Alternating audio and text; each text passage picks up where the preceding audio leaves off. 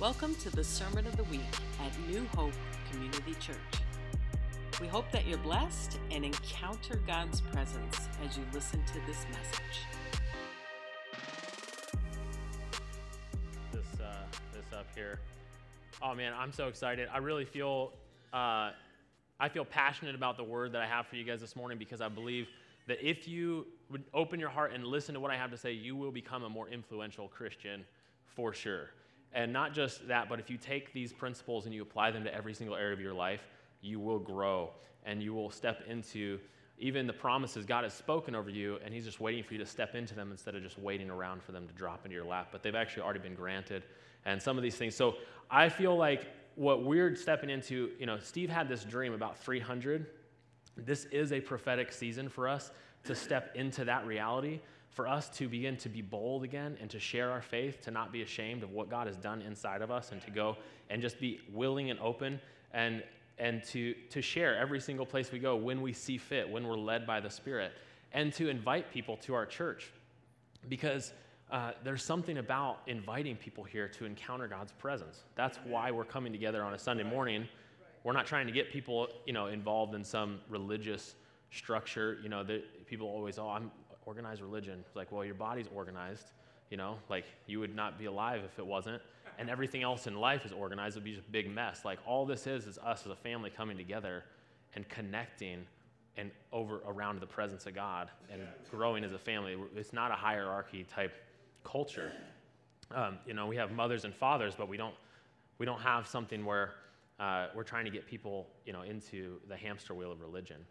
Um, but so we've been doing this series on evangelism, and I believe that we as a church, and I do feel like this is prophetic, we will experience growth from all angles.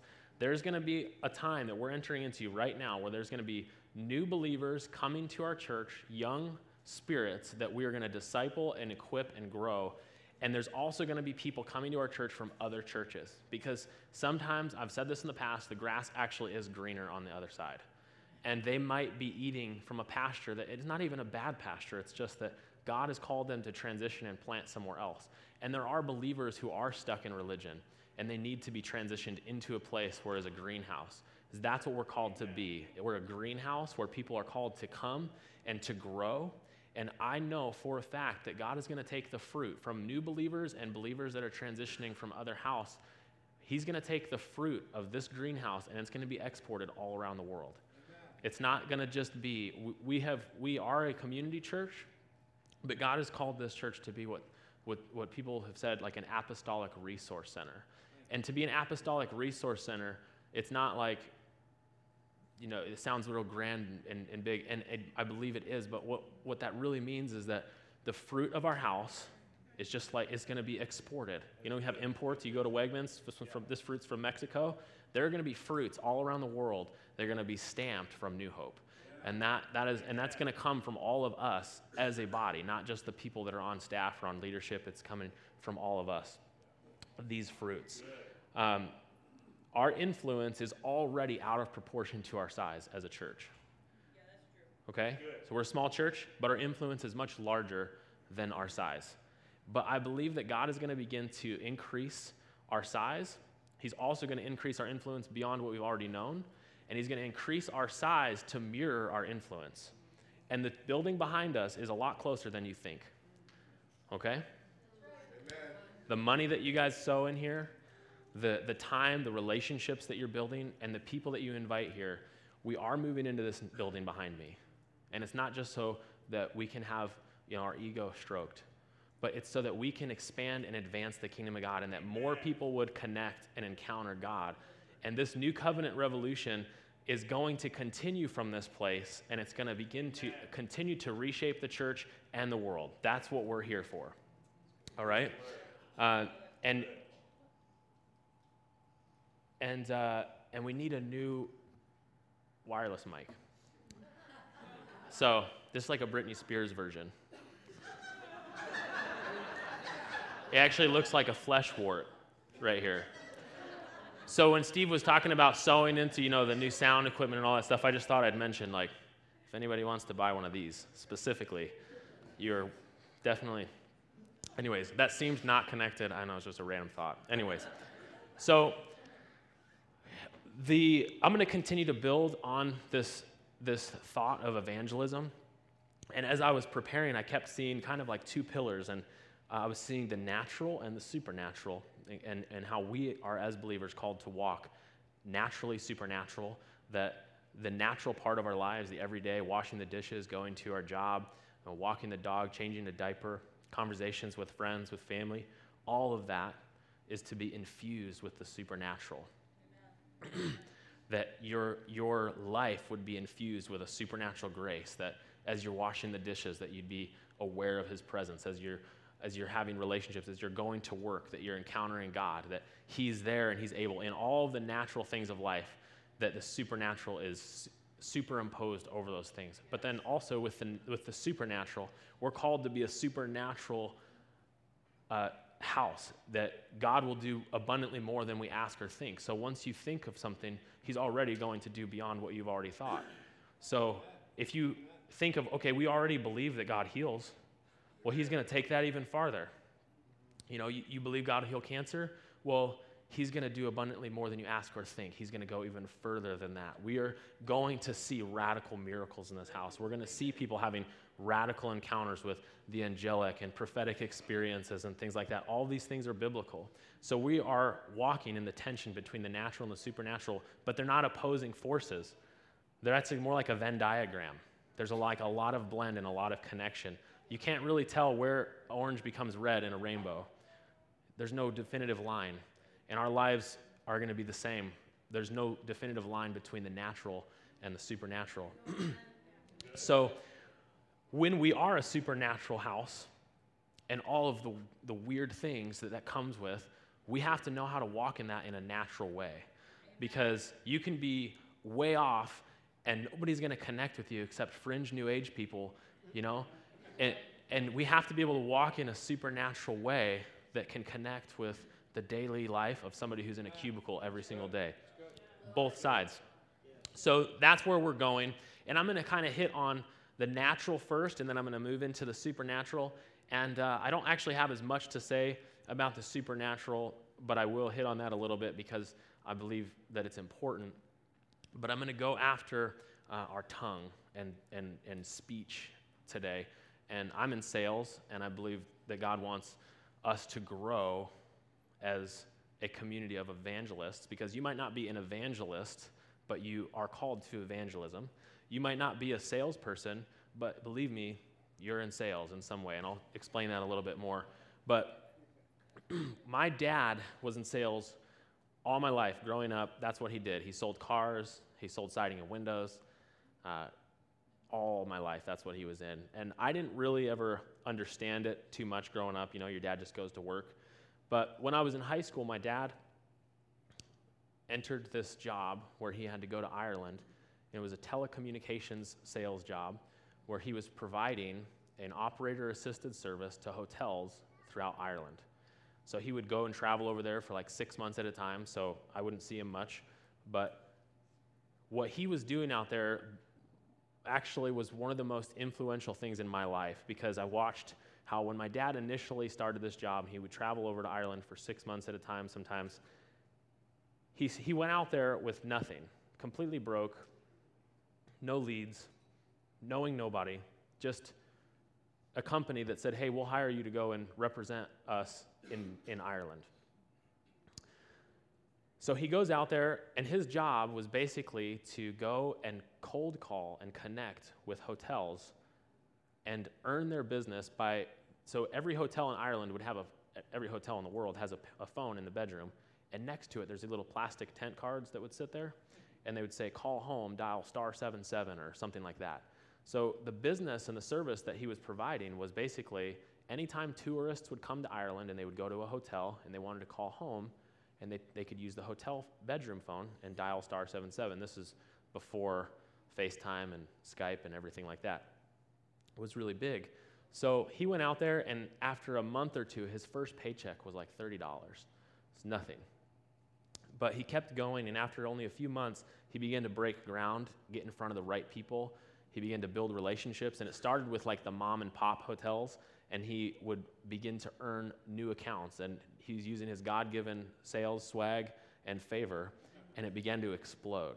Eventually, my dad completely took over Ireland and the UK to the point where every single hotel, not just mom and pop hotels, but major hotel chains, Hilton, all that kind of stuff, every single payphone in every single airport in the entire nation of Ireland and the UK, anytime someone picked up a phone and called an international phone call, my dad would get anywhere from a dollar to like $4. Crazy. At one point, he was making up to $200,000 in a single month after he took over the whole country. Now, through Skype and FaceTime and all this stuff, the whole business began to dwindle. They ended up selling the business, and my dad moved on to other things.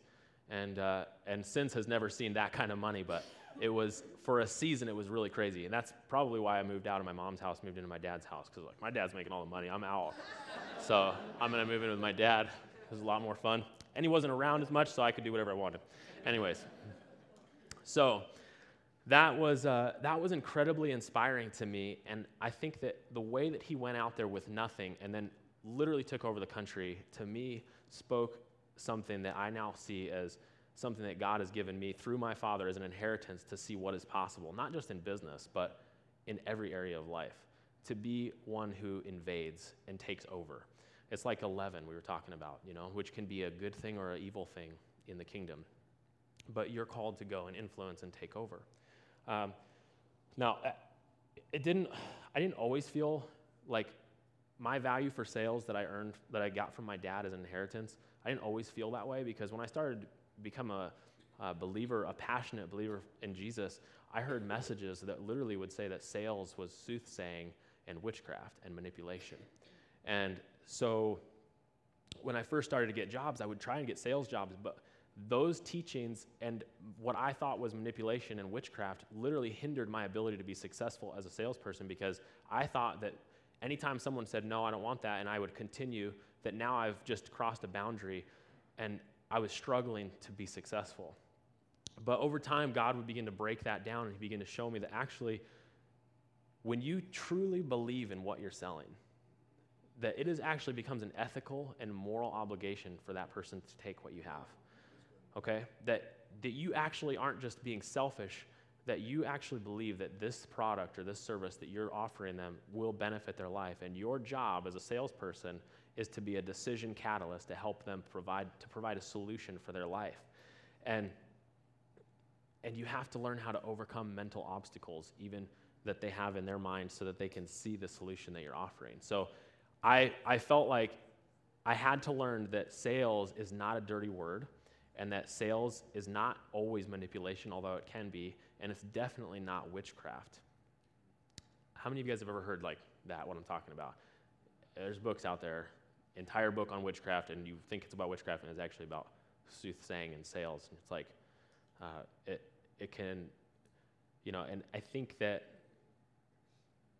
where that is coming from is people who have manipulated and have done evil but just like money, this is an amoral thing. It can be used for good or evil. Now, the word sales and evangelism is kind of what I'm going after because sales has so many correlations between what we call evangelism, and I haven't learned this until just this last year in seeing how closely they can be correlated. But even in the business world, they have begun to adopt the word evangelism. Uh, Guy Kawasaki, he's the a- Apple chief evangelist, uh, or he was at one point. He coined the term and he really started pushing this thing. And he started to talk about how businesses need to move from just a sales mindset but to an evangelistic mindset. And now, the sales and marketing, there's entire businesses that they don't have a marketing uh, person, they have an evangelist, and they'll actually give them that as their business title. And I thought that was so interesting that the evangelist word is moving into the business world, but I think that we as a church have not really caught on to the fact that what we're doing in evangelism is selling people on a idea that God is real and that He loves them, and that we're not selling a product where we're earning a commission. I mean, it's the Great Commission, don't get me wrong, but it's, I was thinking of titling this message Salvation and the Great Commission, but I thought it would be too far. So it's too much, too much. But if you could put on the screen this article from Forbes magazine talking about evangelism, and let me just define sales for you real quick, too. It's the act of persuading or influencing another to a course of action. I, see, even me up here right now, I'm trying to convince you to be someone who convinces others. I'm trying to persuade you on the gift of kingdom persuasion. So, the act of persuading or influencing another to a course of action or to the acceptance of something.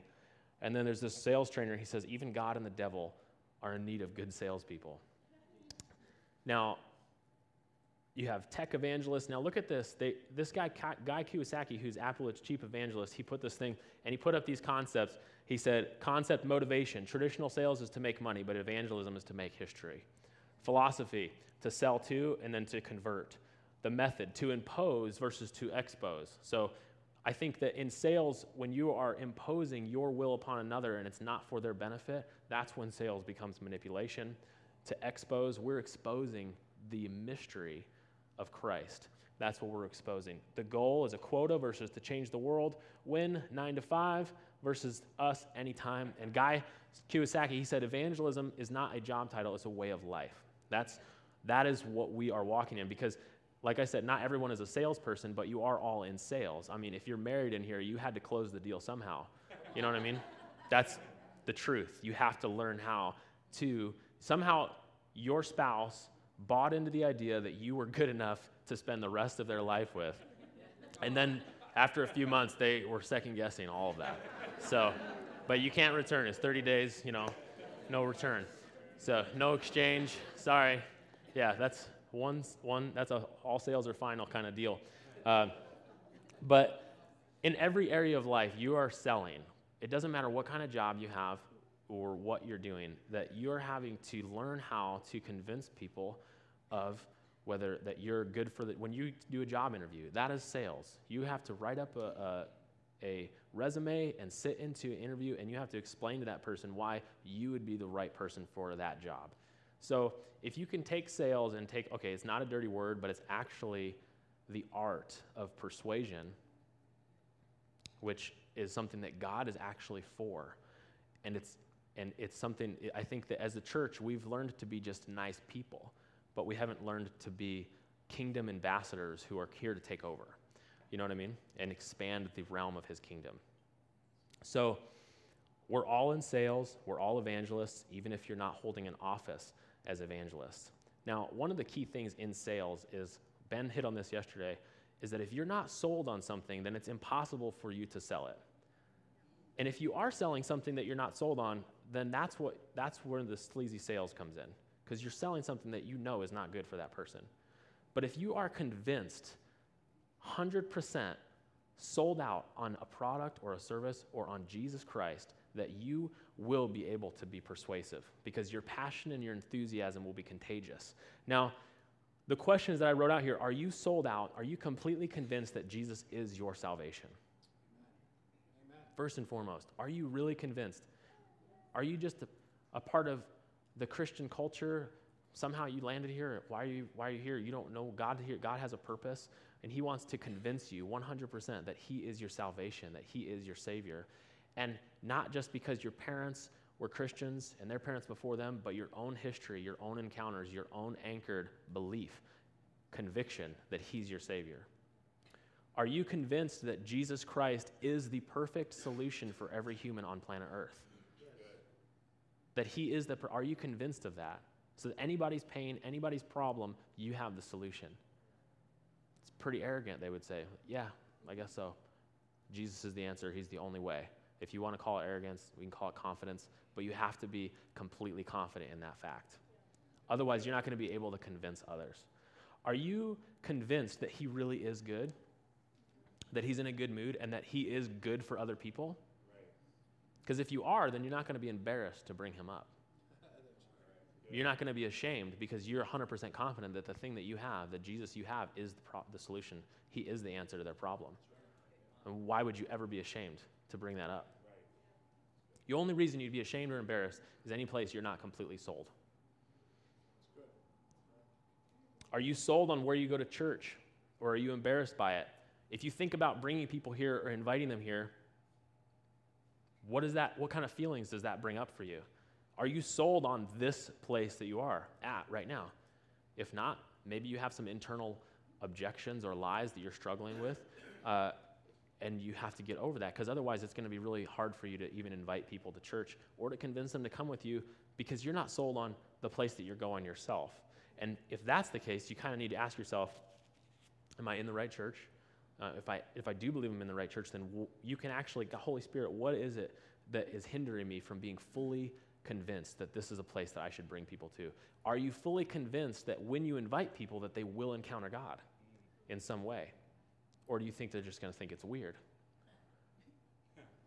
These are things you have to wrestle through because that's real thoughts that we've all had. I mean, I know I went to a pretty weird church at one point. I mean, we're all kind of weird, but uh, you know, I when when there were people uh, you know running around with no shoes on and and the flags that we have and all this stuff, you know, I was like, oh my gosh, my grandma's gonna think I'm at a cult or something, you know, like I wasn't totally sold on the place and what they were doing, and I felt I felt embarrassed, you know, and we've all felt like that before, but.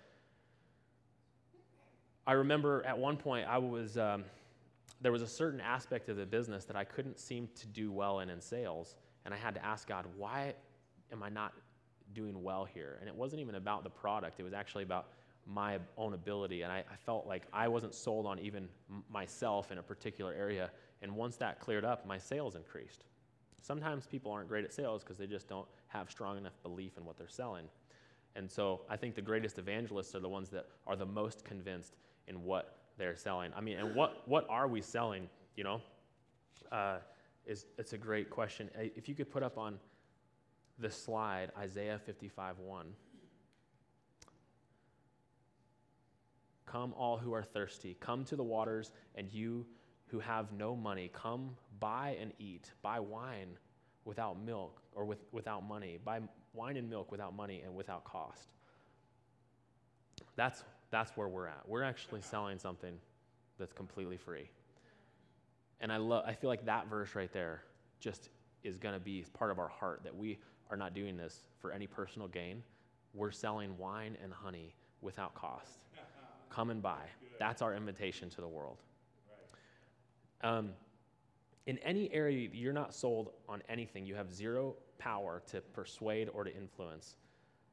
If you are sold, then it's your moral and ethical obligation to engage in the art of evangelism. It's your civic duty as a citizen of the kingdom of heaven to expand its borders. If you're fully convinced, it's your civic duty to influence, to persuade, and to convince others that the God that you know is real and that He loves them and that He actually has all of the solutions for their problem. Now, Matthew 10 16, if you could put that up, Jesus said to be wise as serpents and harmless as doves. Now, this is got to be one of my favorite verses because Jesus is instructing his disciples to have snake wisdom. Wait a second, isn't the devil the one that is the snake? Why would, okay, and you remember me saying that being shrewd, being uh, being, um, this is not about manipulation because if you are manipulative, then that's because your heart motive is wrong. But if you are persuasive in a kingdom way, you can use some of the same principles that even the enemy uses because they're not his principles. He's not creative, okay? Right.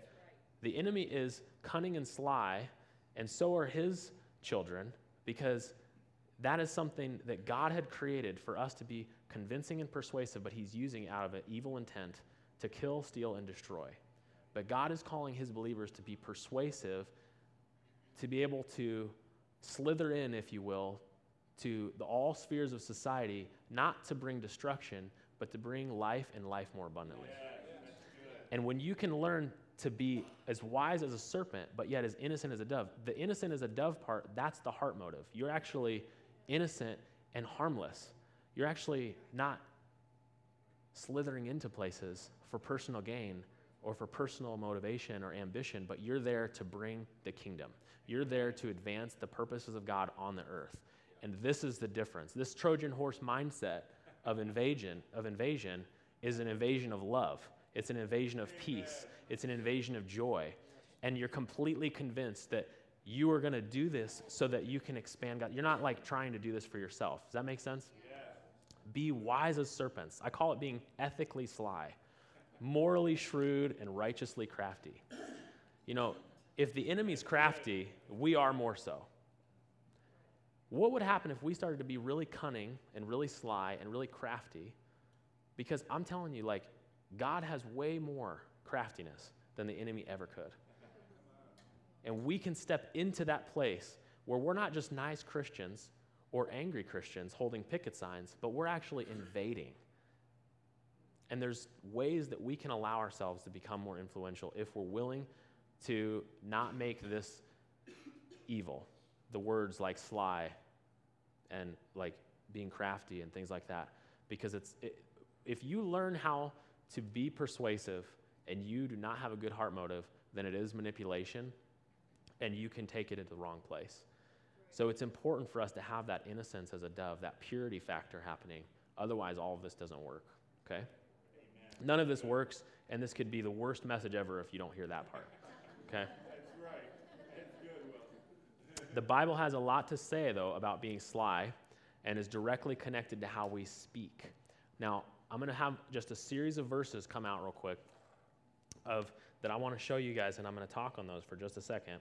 Um, if we could have, let me see here. Colossians 4, verse 6. Let your speech always be gracious, be filled with grace, seasoned with salt, so that you may know how you ought to answer each person. Go to the next verse.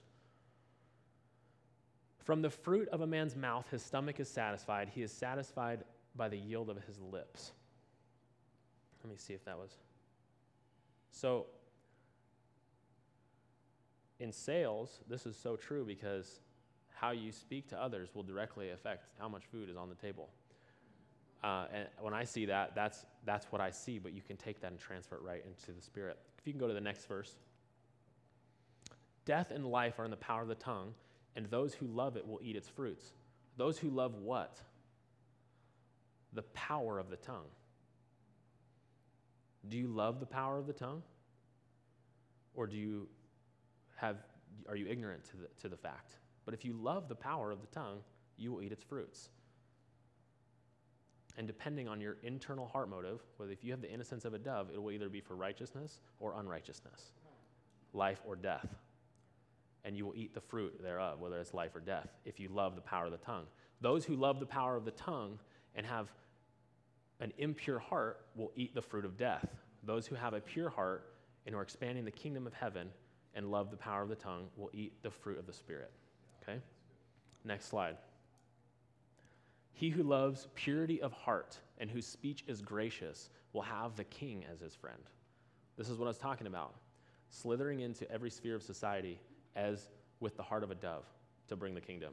I know that some of the words that I'm using might be triggering you, like slithering, but I'm just following the footsteps of Jesus when he said, have, you know, be wise like a snake. So this is what we're talking about. Okay, go to the next slide. The heart of the wise makes his speech judicious and adds persuasiveness to his lips. I want this message to add persuasiveness to every single person's lips Amen. as you guys go out. Good. God is strengthening the tongues in this house. Steve was talking about atrophied muscles of evangelism. One of those atrophied muscles is your tongue. And God is strengthening that today. Amen. He's increasing persuasiveness. Go to the next slide. The wise of heart is called discerning, and sweetness of speech increases persuasiveness. Okay, like this is biblical stuff, right? Next one. Like I need a lot of verses today. That's they said I almost hit my limit, but I was like, no, this is I need these because this is a weird message. Gracious words are like a honeycomb, sweetness to the soul and health to the body. Amen. Now, so many things. Now, check this out. Proverbs 5 3 says, The lips of an adulterous woman drip honey, and her speech is smoother than oil. Okay, we just read that we can have honey on our lips. The adulterous woman has honey on her lips. Song of Solomon. The bridegroom speaking to the bride. Your lips drop sweetness as the honeycomb, my bride. Milk and honey are under your tongue. So you see, the adulterous woman's lips drip honey, and the bride of Christ's lips drip honey. Both are dripping with honey. It's just which motivation and what is, the, is your heart pure? That's really what it comes down to. Is it the honey of heaven? Is it the sweetness? Is it the anointing oil of God? Or is it something for selfish motivation, ambition, and personal gain?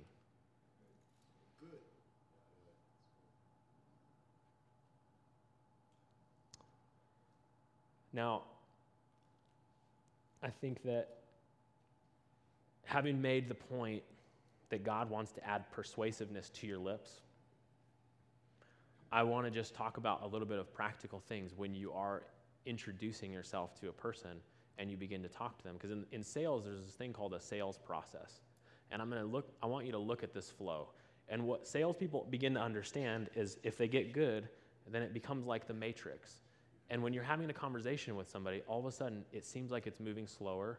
And at any point in time, you'll know exactly where you're at in the process and you'll know what to say next and what key words and what questions you'll need to ask them to help lead them to a solution and not fight them there, but just show them.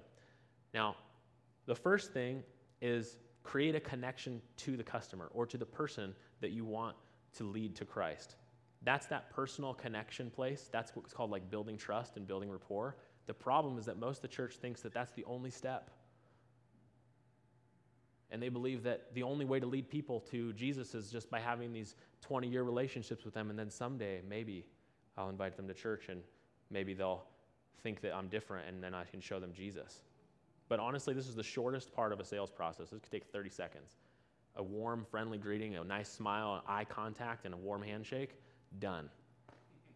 Pe- people will trust you within 30 seconds of meeting you just by a few things like body language and even your personal dress. I just want to speak to that. As uh, Solomon, even his servants, the Queen of Sheba was astonished by the way that they dressed. And as kingdom people, God wants to even influence the way that we approach our personal appearance and our cleanliness because that will affect whether you're believable or not and whether people trust you. Even simple things. God is going to anoint, I was talking about natural things. God is going to anoint even the natural things of our life so that people can connect with us and build trust. The next thing is you begin to ask questions about that person, and your job is to uncover needs.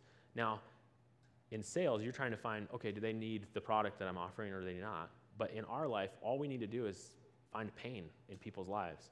And that's, you know, okay, they're stressed, they're depressed, they just had a breakup, they're sick, all these things.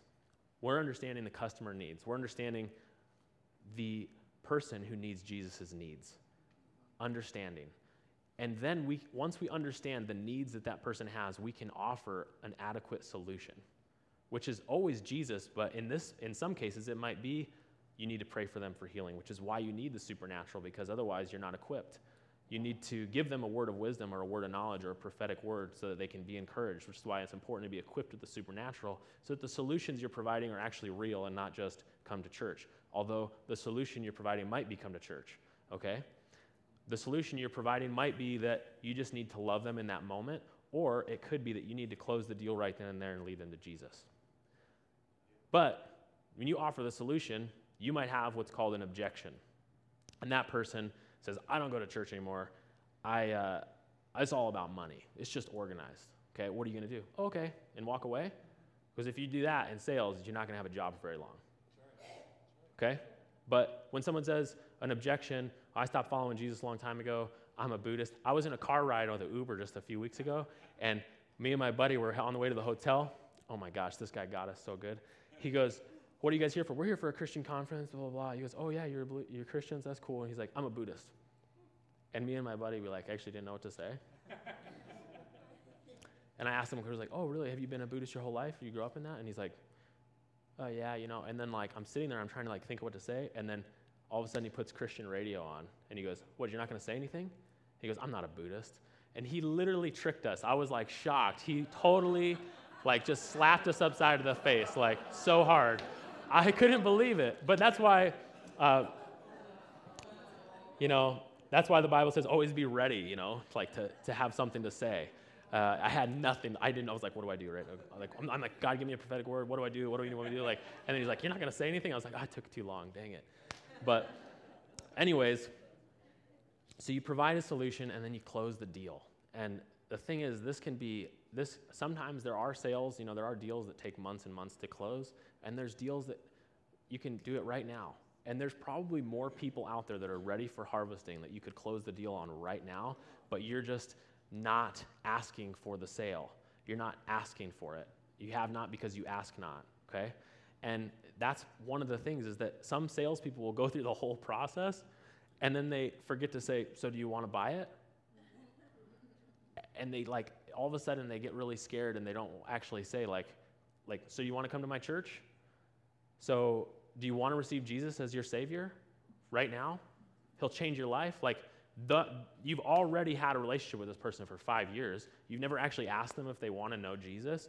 Just my recent manager, he, uh, he was, uh, he was um, you know, an atheist when I started working for the company I'm working for now. And I've just, I have had a, a year long relationship with him. And little things, little things, he began to get more and more sold on the fact that there might be a spiritual reality. And then one day he called me up at like seven in the morning, and I knew it was time to close the deal because he was crying on the phone. And I had built a relationship with me that he, he, he would actually share his problems, and I had the solution. I said, You need Jesus. And in that moment, he received Jesus Christ. It took a year. Okay? But he did. And, and some of these things are going to be long term, some of them are going to be short term, but I think what my heart for you guys is that some of them, most of them, can be a lot faster than you think. Okay? You don't need to sit around in this, this uh, trust building process with people forever. Um, now, a couple more tips. When someone gives you an objection, like, well, church is always about money. Oh man, I totally agree. There's so many churches that have abused finances. What did I just do? I agreed with the problem that he was feeling. Always agree. If you don't learn this in sales, you're going to fail. Whoa, that's expensive. It is really expensive. You're right. Or I could be, you know, like get insecure, insecure about what I'm offering, or I can just agree with them. Now, I don't believe God is real. Yeah, I, man, I can totally see why you would, would feel like God's not real. Like a lot of times, you know, it seems like he's just not even there. I mean, you can't even feel him or touch him. Agree with their objection. I, when you invite them to church or you ask them to receive Jesus, whatever objection they give you, find a way to be agreeable and then offer the solution again. Because now you're not trying to combat them to convince them. It's not an argument, it's not a debate. So if I was standing here in front of somebody and we're conversing, I don't go to church because it's all about money, or I was hurt when I was a kid and you know these preachers they just you know they do weird things to children whatever their objection or their hurt or their woundedness is you can try and say attack that and try and convince them that you're right or you can come alongside of them and be like you're right. Church has sucked. And have been like horrible. Let's walk together. Let me show you how it's actually different than what you thought. Now you're walking with them rather than coming against them. This is the art of convincing people. Even little words like key phrases like, How open minded would you be? Open and how open minded would you be to come to church sometime? The thing with a phrase like that is no one wants to be closed minded. So you've only given them one option, even though it sounds like you've given them more. how open minded would you be to come into church with me sometime? What are they going to say? I'm not open minded at all. Wow, you're a closed minded person? They're not going to do that. How open minded would you be to come into church with me sometime? Uh, I, I don't know. And then, well, how about next Sunday? Great, I'll pick you up. You have a ride? Like Josiah tells that all the time. Oh, I don't, I don't have a ride to church. Oh, great, I'll pick you up. just leave no option. You know what I mean? You just, like, and this is where people start to feel pressured in sales, but you're really just helping them buy. So, I know that's really crazy to hear, but, anyways. So, little things like that.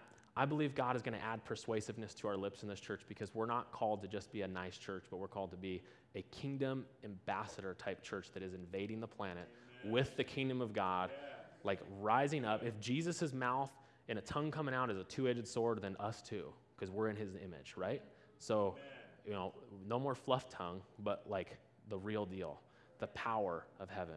Now, walking in the supernatural with this, imagine being naturally persuasive, anointed with heaven's oil on your lips, but also walking in supernatural power. Unstoppable, you guys. Like, you're not just a very convincing person, you have the goods to back it up. You're not just saying God's healing and it sounds really good. You actually lay your hand on them and they get healed. You know? You're not just saying that God knows all things, but you're actually revealing the secrets of their hearts through the, the prophetic. And these gifts and willingness to inconvenience yourself is so key here because God is going to call you. I've seen more miracles when I've been in workplaces or at the line at Chipotle than I have like doing actual outreaches to go and try and find somebody to pray for. And we need to have the open sign of our hearts on so that the Holy Spirit's wind blows and said, hey, go talk to that person, go pray for that person. They need something. You just go. And you're allowed to, oh my gosh, I'm like I'm, I'm on a time crunch. Yeah, inconvenience yourself so you can release the convenience of heaven. Okay? Because in order to release convenience, you have to be inconvenienced sometimes. And when you do these things, God will show up if you give him room to show up. I remember one night, I'm looking at the time here, one night I had uh, just come, I may have shared this story here before, but I had just come home from a late night grocery trip with Rachel. And Rachel was taking the groceries in, and I was, it was dark outside, and I was grabbing some of the grocery bags, and I looked at a peripheral vision in between the alleyway of my house. I saw like some movement, right? And I brought some groceries in, and I went back out to get more groceries, and I opened up my trunk, and I saw some movement again in the dark alleyway between our house. We didn't live in the best neighborhood. So I decided to walk up to the gate, and I look through the alleyway to see what's going on back there, and I see it like it's really dark, and I see the silhouette of a person kind of crouching down and moving really slow and backing himself up against the wall. And I was like, oh my gosh, there's a person back there. What am I going to do? And I, I just said, hey, what's up? I see you back there. And the guy, like, feels jolted and freaked out. He goes, oh, yeah, oh, you know what? I'm just getting some fresh air. I had a rough night. I'm just trying to get some fresh air. And just starts, like, kind of mumbling all this stuff. And I was like, all right, man. You know, just kind of like wanted him to know I see you.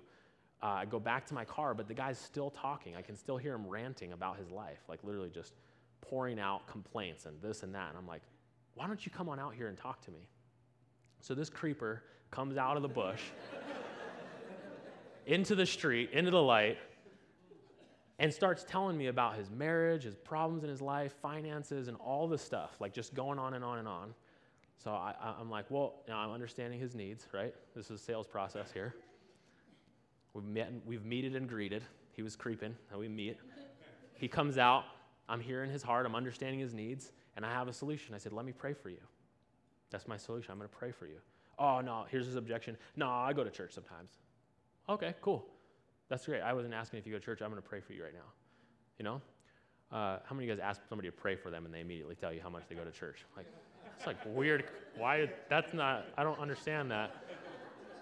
So, anyways, he finally agrees. I lay my hands on him and I begin to feel this tingly presence on my head. I knew it was the Holy Spirit. And I was like, I need to pray that this guy would get baptized in the Holy Spirit. So I lay my hands on him and I pray. I said, God, baptize him in your Holy Spirit. And in that moment, the guy drops, like falls out. Like, and I'm like, either this guy's drunk or my prayer just worked. There's only two options here. And I'm holding him for a good 30 seconds, and he's just like laying there in my arms, and I'm like, what is going on? And all of a sudden he gasps for air. He's like, like he's coming back to life. And he's like, what just happened to me? And I'm like, I don't know. What happened to you? And he's like, what did you do? And I'm like, I just prayed for you. And like, he's like freaking out. And like, I, I'm trying to hear him, and I'm actually a little bit nervous. And he goes, you got to come to my house right now. And I'm like, what? He goes, you got to come to my house. You have to meet my wife. You have to meet my kids. You need to come to my house right now. And meanwhile, it's like 11 o'clock at night. Rachel's in the house, probably wondering where I'm at. And I'm thinking, Okay. So we walk uh, several blocks down and we get to his house and he like storms in his house and he's like looking and everybody's sleeping he's like everybody's sleeping my wife and kids are sleeping you're not going to get to meet them i'm so sorry i'm like that's okay like let's just pray for your home because I, I realized at that point you know if if uh, if if they invited if he invited me to his house he actually was inviting jesus to his house uh, it was like a spiritual thing even he might never realize what was going on but he was inviting christ into his home just by inviting me to come to his house so I said, just put your hand out. We're going to pray over your house. And we began to pray for his house. And he started seeing a vision in that moment. He's like, oh my gosh, it's like an umbrella's coming down over my house. And I'm like, okay, this could sound like this guy was drunk or on drugs, but I felt like he was having a real encounter. So he gave me a big hug. He said, You're always welcome here. I said, Great. I go away. And it wasn't until like a year later that I'm getting out of my car, coming home. It's midday, and I see this guy running down the street. And he goes, Hey, you, are you the guy that lives at this house here on the corner? I was like, Yeah. And he goes, Do you remember me? And I'm like, trying to think because it was dark that night. And he goes, uh, You prayed for me right here. Do you remember that? And I said, Yeah, I totally remember. How are you doing? And he goes, You're not going to believe it. He said, After that night, I haven't taken one more drink of alcohol. After that night, I ended up getting a job. I'm just now getting promoted, and someone gave me a car so I can take my kids to school, and my wife and I were still together. Whole life completely transformed in a moment. Because inconvenience of inviting the creeper behind your house to come out and have a conversation, offering him a solution, which is the Holy Spirit's baptism, actually impacted and changed his life. And this is what we're called to walk in, not just in persuasive words, but in power. Not just in word, but in power. Both. We need the word, the word of the scripture, the power of our words, but also the power of God and the ability to lay hands on and release. You're called to release encounters everywhere you go, a dispenser of heaven. So if everybody could just stand with me right now.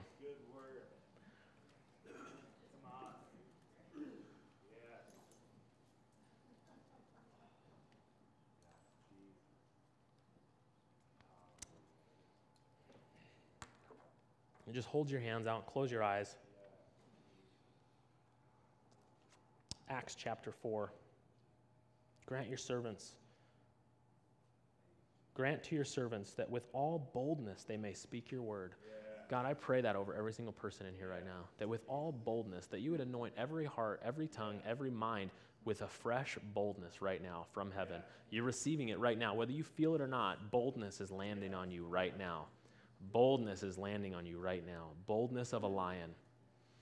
Boldness of a lion. It's landing on you. It's being infused into your DNA in this very moment. You will leave this place more bold than you came in today. This will be a powerful house where kingdom warriors are launched and invading the world with heaven. Hallelujah. Grant your servants that with all boldness they may speak your word by stretching out your hand to heal, that signs and wonders may be done through your name, through the name of your servant Jesus. God, I pray that every single hand in here, that you would not only anoint their mouths with the boldness, but you would anoint their hands with the power to release miracles, signs, and wonders everywhere that they go, God. And when they had prayed, the place where they were assembled together was shaken. God, this is the place that we're assembled together. Shake this place. Let this place be shaken with your spirit, and that all of us will be filled with the spirit. And they spoke the word of God with boldness. God, that is our prayer this morning. God, fill our mouths with the oil of heaven, that we would be more persuasive, that our tongues would be like yours, that they would be a double edged sword. God, allow our hearts to just we just we just repent for manipulation and any way that God we've been like that. We want to have pure hearts that we can persuade with purity, God. Persuade with love, that we'd speak the truth with love, God. Anoint our mouths. Just open up your mouths right now. Everybody, just open up your mouth. Receive the oil of heaven upon your tongue. Receive the honey. Receive the milk. Receive the word of God. We just pour it out. Thank you, Father, for pouring out your oil and your anointing upon every tongue. Strengthen every tongue in this place, God. Thank you that we, we will receive from you the right words to speak when it's time. In Jesus' name, amen. Thank you, guys. Take it home. Go out this week and know that you will be more persuasive than before. You will be more bold than before. And God is in you to heal the sick and release miracle signs and wonders everywhere you go. All right? Thanks for listening to this week's message. If you'd like to find out more of what's happening here at New Hope, please contact newhopecom.org or download additional messages from our podcasts.